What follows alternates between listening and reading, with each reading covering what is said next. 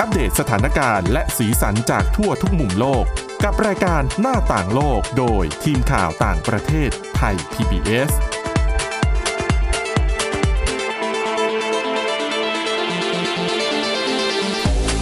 สวัสดีค่ะ ต้อนรับคุณผู้ฟังเข้าสู่รายการหน้าต่างโลกนะคะ มาอัปเดตสถานการณ์ทั้งเรื่องราว และสีสันต่างๆ จากทั่วทุกมุมโลกกับทีมข่าวต่างประเทศไทย PBS ได้เช่นเคยค่ะ ฟังกันได้ผ่านทางพอดแคสต์ค้นหาคำว่าหน้าต่างโลก หรือไปที่เว็บไซต์ www.thaipbspodcast.com นะคะ วันนี้อยู่กับคุณทิพย์ตะวันธีรนัยพงษ์และดิฉันวินิษฐาจิตกรีค่ะ สวัสดีค่ะ อ่ะตอนที่แล้วเนี่ย คุยจะบอกว่าค้างก็ไม่ค้างก็เป็นเรื่องของอัฟกานิสถานแหละ อืม คุยกันไปแล้วเรื่องสนามบินต่อไป อะไรจะเป็นยังไงอนาคตเนาะ ค่ะ แต่ว่าไหนๆวันนี้เหมือนปิดท้ายสัปดาห์ กับสัปดาห์ที่เป็นอีกหน้าประวัติศาสตร์ของโลก กับการปิดฉากสงคราม ยาวนาน 20 ปี อืม ดังนั้นจะขอมาย้อนรอย 20 ปีคร่าวๆ ให้คุณผู้ฟังได้ฟังกัน แต่จะโฟกัสไปที่ แน่นอนแหละต้องเป็นสหรัฐอเมริกา อ๋อใช่ อ่ะ ถูกนะคะ เรียกว่าสงครามอัฟกานิสถานเนี่ยเป็นสงครามซึ่งยาวนานที่สุดในประวัติศาสตร์ของสหรัฐอเมริกา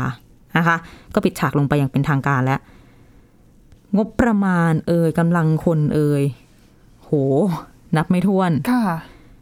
เสียชีวิตเป็นพันเลยนี่สอง สองพั พั น น กว่า อืม อ่า อันนั้นคือสำหรับเฉพาะทหารเนาะ ค่ะ กองกำลังสหรัฐ ส่วนงบประมาณเนี่ย อ่านบางแหล่งก็บอกว่า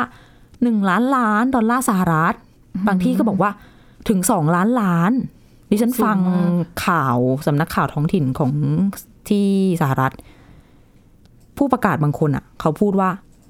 วันหนึ่งอะ่ะ ใช้งบประมาณ 300 ล้าน โห ซึ่งดิฉันรู้สึกว่าอ้าวมันอาจจะเป็นตัวเลขที่เกินจริงไปนิดนึง อืม เอ่า ไม่แต่ว่าคุณอย่าลืม นึกถึงเรื่องอาวุธยุโทโธปกรณ์ที่สหรัฐอเมริกาส่งไปให้อัฟกานิสถานนะ ก็ถ้าจะประเมินอย่างนั้นก็ไม่เถียง โอ้เขาบอกว่ารถคันหนึ่งที่ทิ้งเอาไว้นี่คันละเป็นล้านนะคะ โอ้ ล้านดอลลาร์ หลายล้าน สหรัฐนะคะ ถูกต้อง ไม่ใช่ละไม่ใช่ล้านบาทนะ คือเราจะคุ้นกันแต่แบบ อ่ะ ถ้าฮัมวี่ อ่า ฮัมวี่แบบที่ต้องเอ่อเคลื่อนตัวได้ในทุกสภสภาพภูมิประเทศ อ่า อย่างเงี้ย อันนี้ก็ราคาสูงประมาณหนึ่ง แต่มันจะมีรถอีกประเภทหนึ่งที่ฉันจำชื่อไม่ได้ ค่ะ รถชื่อยาวๆหน่อย คือตัวฮัมวี่เนี่ย สหรัฐส่งไปใช่ไหมแล้วปรากฏว่าถ้าเจอกับวัตถุระเบิดที่ประกอบเองแล้ววางดักไว้ตามทางอะ ค่ะ ไม่ได้ทนแรงระเบิดไง อ๋อ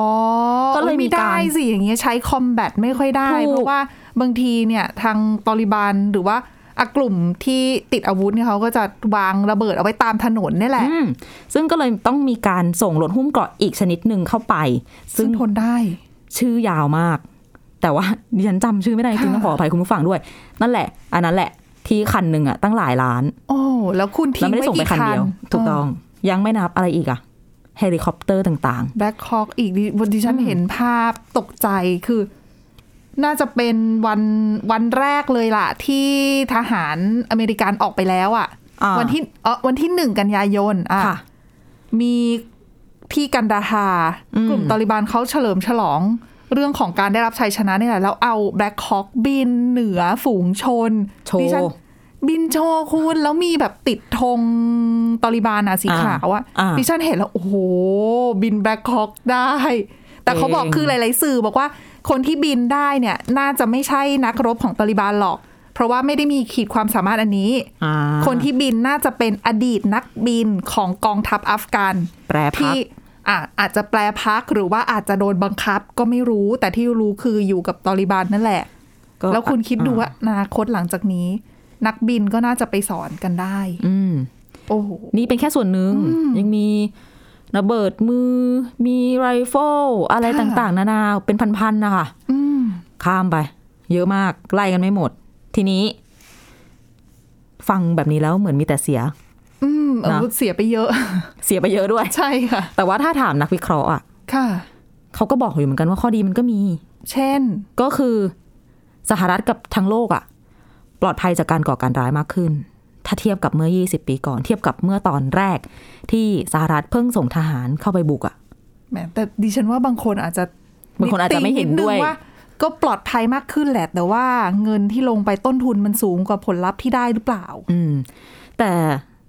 ส่วนตัวก็มองว่าปลอดภัยมากขึ้นอ่ะ มันก็ไม่ใช่ปัจจัยเดียว ที่ อ่า เกิดจาก อ่าถูก การ เกิดจากการไปบุกอัฟกานิสถาน แล้วก็กำจัดรัง ค่ะ แหล่งฟูมฟักผู้ก่อการร้าย แต่มันยังมีอะไรอ่ะ 20 ปีที่ผ่านมาคุณเทคโนโลยีสารพัดสารเพ ใช่ไหม อืม facial recognition การตรวจสอบใบหน้า AI ต่างๆ ก็ 20 ปีเนี้ยแหละ ที่ถูกพัฒนาขึ้นมาแล้วก็ทำให้การแบบติดตามหรือว่าขัดขวางการ ค่ะ ก่อเหตุร้ายต่างๆ มันพามันมากขึ้น ก็เดี๋ยวนี้สามารถใช้โดรนสังหารได้แล้วไง อืม ไม่ต้องคือสหรัฐอเมริกาไม่ต้องบุกเข้าไปในอัฟกานิสถานแล้วนะเดี๋ยวนี้ถ้า ใช่ จะโจมตีอะนะคะ แต่ก็ปฏิเสธไม่ได้แหละว่า โอเค การไปจัดการกับที่การเข้าไปเปิดสงครามเนี่ย อืม ก็กำจัดแหล่ง เพาะฝึก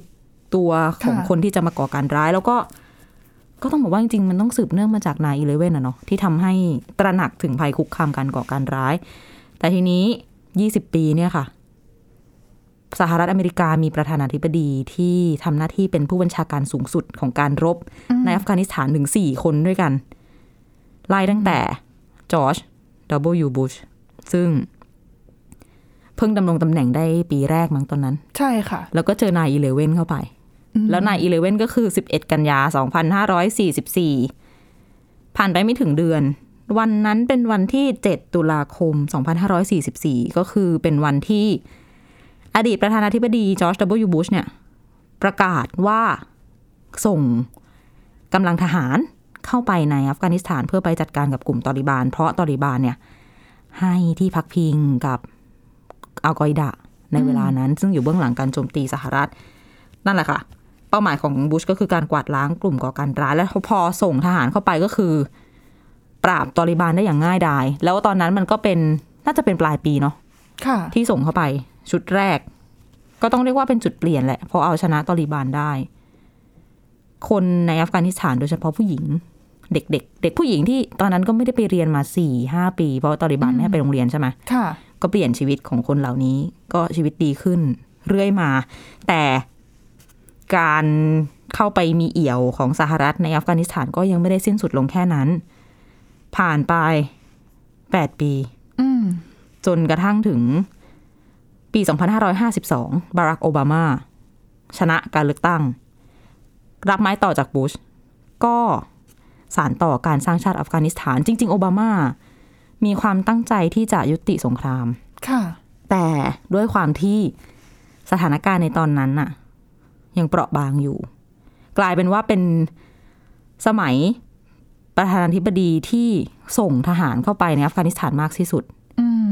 ตอนที่สูงสุดเนี่ยแสนแตะแสนนาย โอ้ อืม จากบูชเนี่ยช่วงแรกจะเริ่มแบบหลักหมื่น แล้วก็ส่งเข้าไปเรื่อยๆเรื่อยๆแต่ต้องหมายเหตุไว้นิดนึงว่าโจไบเดน ซึ่งตอนนั้นเป็นรองประธานาธิบดีเนี่ยขานมาตลอด ไม่สนับสนุน คือโอบามาจะส่งทหารเข้าไปเพิ่ม อืม ในเขาใช้คำว่าอะไรนะ ห้องประชุมไหม ค่ะ ก็จะมี situation room อ่า ค่ะ ถูกต้องห้องประชุมนั้นก็คือจะมีสองฝ่ายฝ่ายหนึ่งก็คือ สนับสนุนการสนับสนุนด้านการทหาร อีกฝ่ายหนึ่งก็คือฝ่ายคัดค้าน ซึ่งไบเดนน่ะ ก็คือหัวของฝ่ายคัดค้านนั่นแหละที่ไม่เห็นด้วยกับการส่งทหารไปเพิ่ม คือดิฉันว่าไบเดนเป็นเป็นเดโมแครตที่เป็นเดโมแครตเดโมแครต อะ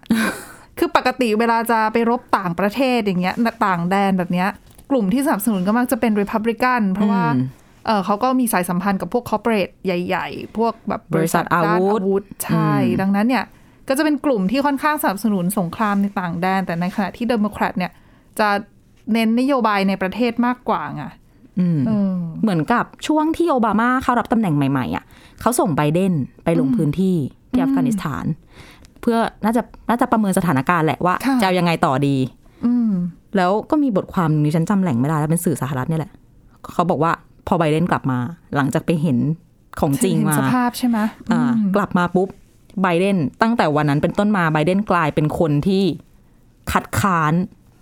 สงครามอัฟกานิสถานมาโดยตลอด เขาคงมองว่ามันไม่คุ้มจริงๆ ใช่ อะ เขาคงนั่นแหละ ก็คนเขาได้ไปเห็นนะเนาะ เออแล้วอเมริกันอย่าลืมว่า โอ้โหเขายึดโยงกับเรื่องของ การเมืองภายในประเทศด้วยนะ ดังนั้นดำเนินนโยบายต่างประเทศอะไรก็ต้องดูด้วยนะว่าการเมืองในประเทศเนี่ย ใช่ ไปในทิศทางไหน เดี๋ยวจะส่งผลต่อขาเก้าอี้ตัวเองได้ อ่ะถูก อ่ะ แต่ใดๆก็ดี ในช่วงของโอบามานี่เองนะคะ ปี 2554 เนี่ยเป็นปีที่หน่วยรบพิเศษสหรัฐไปสังหารโอซามะบินลาเดนได้สำเร็จ แต่การสังหารนี้เกิดขึ้นในปากีสถานเพราะว่าบินลาเดนหนีไปกบดานในปากีสถาน แต่นั่นก็ถือว่าเป็นจุดที่เราจดจำอะเนาะในความสำเร็จในสมัยของโอบามา อ่ะแต่ว่าในช่วงโอบามาก็มีอีกก็คือ จากการรบอะเขาก็เปลี่ยนแนวมาเริ่มเป็นการไม่ได้เอาทหารอเมริกันไปลุย แต่ว่าเอาทหารอเมริกันไปสอนสอนกำลังพลของกองทัพอัฟกานิสถานให้ให้ได้เรียกว่าเรียนรู้เรื่องการรบยุทธวิธีต่างๆ ก็มีการฝึกซ้อมอะไรมากมาย แต่นั่นแหละค่ะ สุดท้ายก็คือถอนกำลังไม่สำเร็จ จริง ๆ ตอนโอบามาลงจากตำแหน่งเนี่ย ลดกำลังพลกลับลงมาจำนวนน้อยลง แต่โอบามาก็ไม่ยอมที่จะตัดสินใจปิดฉากสงคราม แล้วก็ส่งไม้ต่อให้คนต่อไปเป็นคนตัดสินใจแทนว่าจะไปต่อหรือจะยกเลิก เอายังไง เอาฐานกลับบ้าน ซึ่งคนต่อมาก็คือโดนัลด์ทรัมป์ ค่ะ โดนัลด์ทรัมป์เนี่ย ขึ้นมาดำรงตำแหน่ง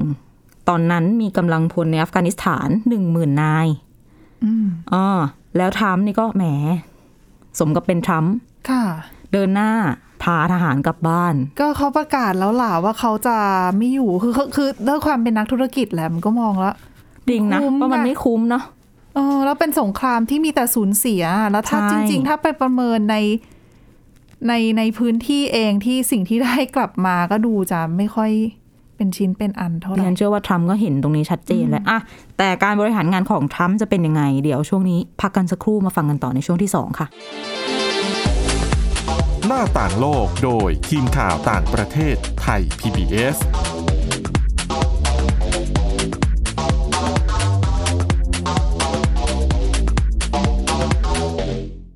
เพียงแค่มีสมาร์ทโฟน ก็ฟังได้ไทย PBS ดิจิทัล Radio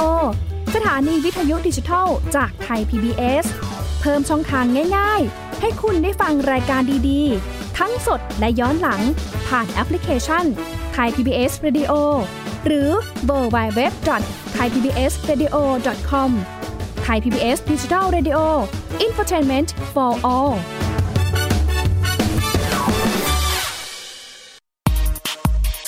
เพราะวิทยาศาสตร์อยู่รอบตัวเรา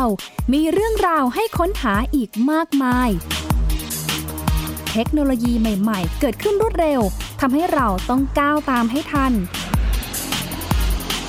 อัปเดตเรื่องราวทางวิทยาศาสตร์ เทคโนโลยี และนวัตกรรม ที่จะทำให้คุณทันโลก กับรายการ s c i e n t e c h ทุกวันจันทร์ถึงวันศุกร์ทางไทย PBS Radio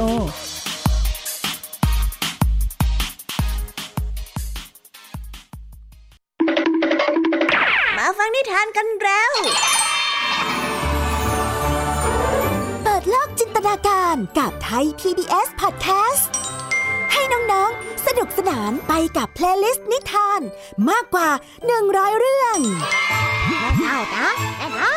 จากคิสอาว นิทานสุภาษิตและสื่อเสียงนิทาน ฟังได้ที่ www.thaipbspodcast.com และแอปพลิเคชัน Thai PBS Podcast ตั้งแต่วันนี้เป็นต้นไป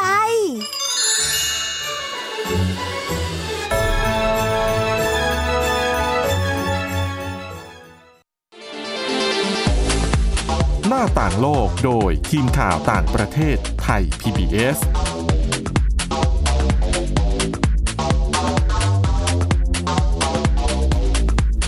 ต้อนรับคุณผู้ฟังกลับเข้าสู่ช่วงที่ 2 ของรายการหน้าต่างโลกนะคะ คุยค้างกันไว้เรื่องของโดนัลด์ทรัมป์กับการบริหารงานในสงครามอัฟกานิสถาน รับไม้ต่อจากโอบามามาด้วยกำลังพลหนึ่งหมื่นนายในอัฟกานิสถาน แต่ต้องย้อนไปตั้งแต่ก่อนที่เขาจะเป็นประธานาธิบดี ความที่ไม่ได้เป็นนักการเมืองอาชีพเนาะเป็นนักธุรกิจมาตลอด ก็จะไม่ได้มีแนวคิดที่เหมือนกับคนอื่นสักเท่าไหร่ออกจะแหวกแนว ซึ่งทรัมป์เนี่ยก็โฆษณาไว้ตั้งแต่ตอนหาเสียงละต้องสองปีนะ ก่อนที่จะได้เป็นประธานาธิบดีอะว่าเขาจะพาทหารอเมริกันกลับบ้าน พอเป็นประธานาธิบดีปุ๊บ ก็เปิดฉากเจรจากับกลุ่มตอริบานจนในที่สุด เมื่อปี 2563 นี่เอง ก็เลยบรรลุข้อตกลงนำสันติภาพ ซึ่งก็นั่นแหละนำมาสู่การถอนทหารออกมาเรื่อยๆ และก็เป็นสิ่งที่เปิดทางให้มีการปิดฉากสงครามในที่สุดเนี่ยนะคะ แล้วความที่ทรัมป์ลดกำลังทหารลงมาต่ออย่างต่อเนื่องเนี่ย ก็ทำให้กลุ่มตอริบานก็เข้มแข็งขึ้นในเวลาเดียวกัน พอมาถึงวันที่ไบเดนเป็นประธานาธิบดี รับตำแหน่งเมื่อต้นปีที่ผ่านมา จังหวะนั้นก็คือจังหวะที่สหรัฐมีกำลังพลเหลือน้อยที่สุด พอลดลงมาเรื่อยๆ ถูกไหมทยอย ค่ะ ทยอยกลับ แต่ตอริบานเนี่ยแข็งแกร่งน่าจะที่สุดเหมือนกัน ในรอบตั้งแต่เมื่อเกือบ 20 ปีที่ที่แล้ว ที่เขาโดนโค่นลงไป แต่ว่าในส่วนของไบเดนเนี่ย ก็เจอเสียงเรียกร้องเนาะว่าอ่ะอย่างการถอนทหาร การปิดฉากสงครามเนี่ยก็น่าจะเลื่อนออกไปไหม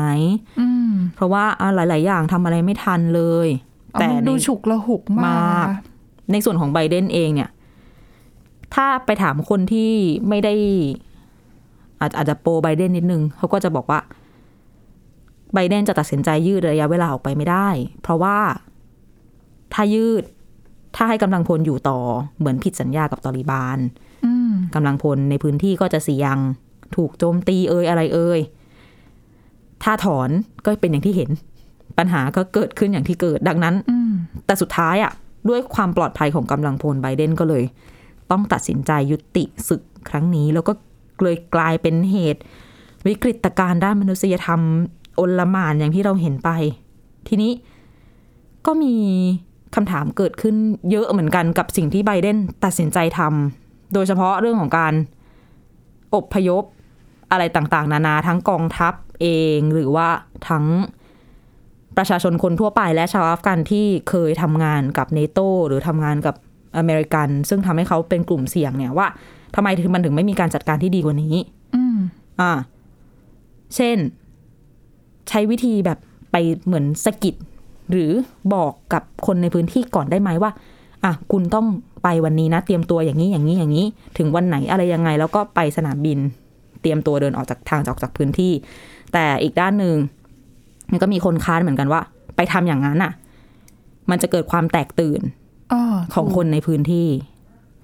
คือฟังปัจจัยรวมๆแบบเนี้ยแล้ว ดิฉันรู้สึกใจหนึ่งก็เห็นใจไบเดนนะ ไม่แต่เขาบอกว่า อะไรก็ยากไปหมด คือจบจากจากอัฟกานิสถานเนี่ย คือรัฐบาลไบเดนอาจจะต้องไปหาแพะนะ แพ้ ไปจะเรียกว่าแพะไม่ได้ไปหาคนรับผิดชอบกับ อ๋อ สิ่งที่เกิดขึ้นนะ ซึ่ง ค่ะ ส่วนหนึ่งเนี่ย ในเจ้าหน้าที่ในรัฐบาลก็มองว่าคนที่โดนโจมตีหนักมาก ๆ คนหนึ่งก็คือแอนโทนีบริงเคน ค่ะ รัฐมนตรีต่างประเทศสหรัฐอเมริกา เพราะเขาบอกว่าปัญหาเรื่องการอพยพแผนอพยพเนี่ยจริง ๆ กองทัพ เอยรัฐบาลเอยรู้มาอยู่แล้วว่าจะต้องคือถอนทหารแล้วต้องมีคนอพยพ อืม รู้อยู่แล้วว่าต้องวุ่นวายขนาดไหน อืม แต่ปัญหาที่เริ่มอพยพล่าช้าแบบเนี้ยไม่ใช่ปัญหาเพราะอะไรเลย ปัญหาเพราะกระทรวงการต่างประเทศสหรัฐอเมริกา อืม จัดการหาประเทศเพื่อไปพักผู้อพยพไม่ได้ แล้วก็แม้แต่เรื่องเล็ก ๆ อย่างการออกเอกสารทำเอกสารก็ มันล่าช้า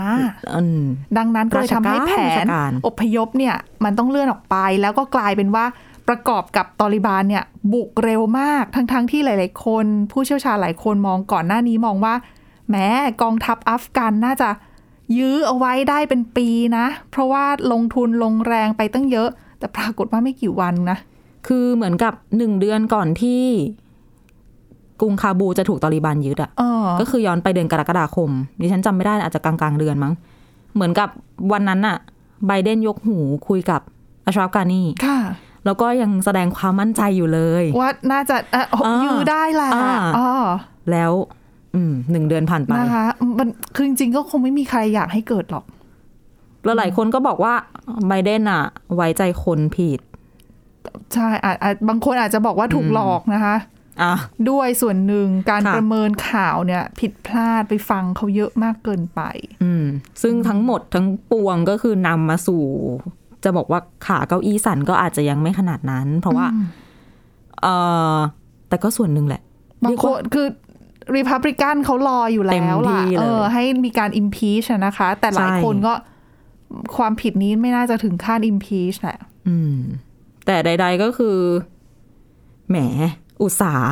ดำรงตำแหน่งมาตั้งแต่ต้นปี ค่ะ ค่ะ กู้วิกฤตโควิด -19 ได้ได้พอสมควร อืม เศรษฐกิจเริ่มแบบลืม ฟื้น ตาอ้าปากได้ ค่ะ ฉีดวัคซีนจน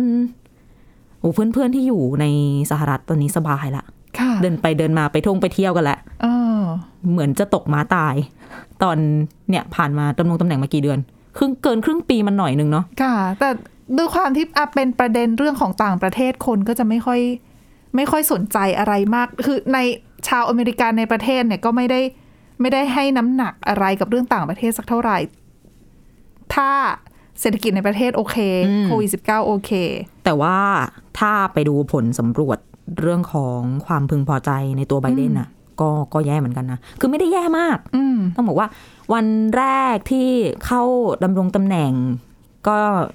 ผลจากโพลหลาย ๆ โพลอะเอามาเฉลี่ยกันความพึงพอใจของไบเดนจะอยู่ที่ประมาณ 50 กว่าเปอร์เซ็นต์55 อืม ห้าสิบเจ็ดอะไรอย่างเงี้ย แล้วก็ค่อนข้างจะนิ่ง ๆมาค่ะเรื่อย ๆ จนกระทั่งถึงเดือนสิงหาคมที่ผ่าน ต มาก ลงใช่ไหม ตกลง แล้ว อย่างช่วงสิงหาคมเนี่ย ต่ำที่สุด ค่ะ ก็เพราะเรื่องของ หลัง